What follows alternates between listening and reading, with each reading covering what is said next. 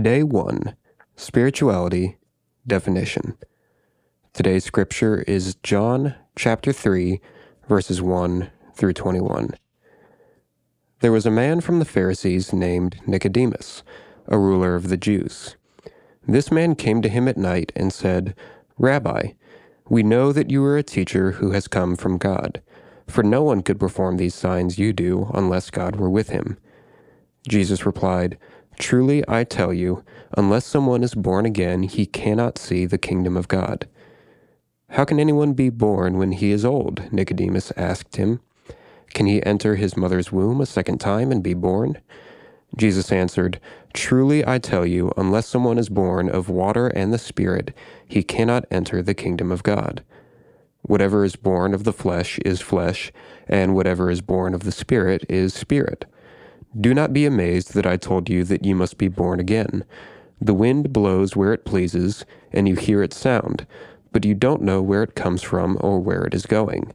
So it is with everyone born of the Spirit." "How can these things be?" asked Nicodemus.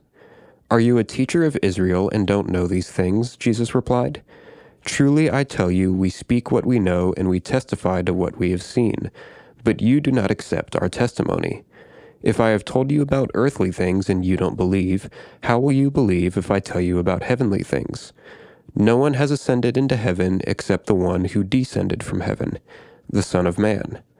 Just as Moses lifted up the snake in the wilderness, so the Son of Man must be lifted up, so that everyone who believes in him may have eternal life.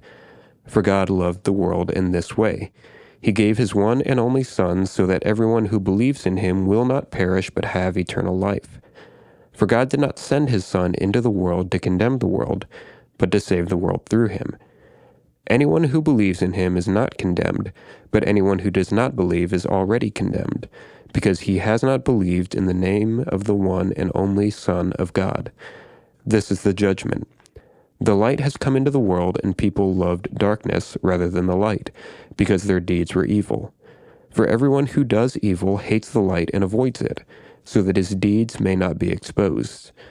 But anyone who lives by the truth comes to the light, so that his works may be shown to be accomplished by God." Today's devotional. God is a spirit, John chapter 4, verse 24. But what do we mean when we say spirit? For many of us, the term spirit means something like emotion or sincerity, but the term is much richer in the scriptures.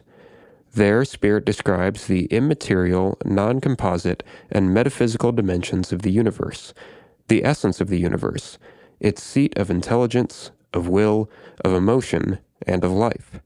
There are all sorts of spirits, but God is the quintessential spirit, the highest spirit, and the source of all other spirits. So, to say that God is a spirit is to claim that God is essentially different from the physical creation, is to say that God possesses a glory that physical beings cannot attain. It is to say that God is the intelligence, the power, the life behind all things physical. The one and only difference between a dead frog on the dissecting table and a living frog at the pond is life, a non-physical and immaterial quality that, of course, makes all the difference in the world. God is the author of this. God is the spirit behind it all. Passing through your body right now are 1,000 songs, but they are riding on electromagnetic waves. You can only hear them if you turn on your radio. Physicists often speak of many more dimensions than the 3 spatial dimensions in which we live. These dimensions are already right in the middle of us, but we cannot see them because we are not attuned to them.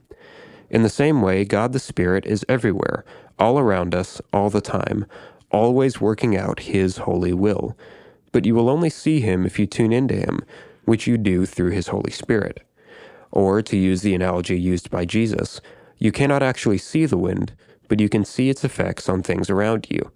In the same way, you cannot see God physically, but if you open your eyes, you will see his glory already all around you.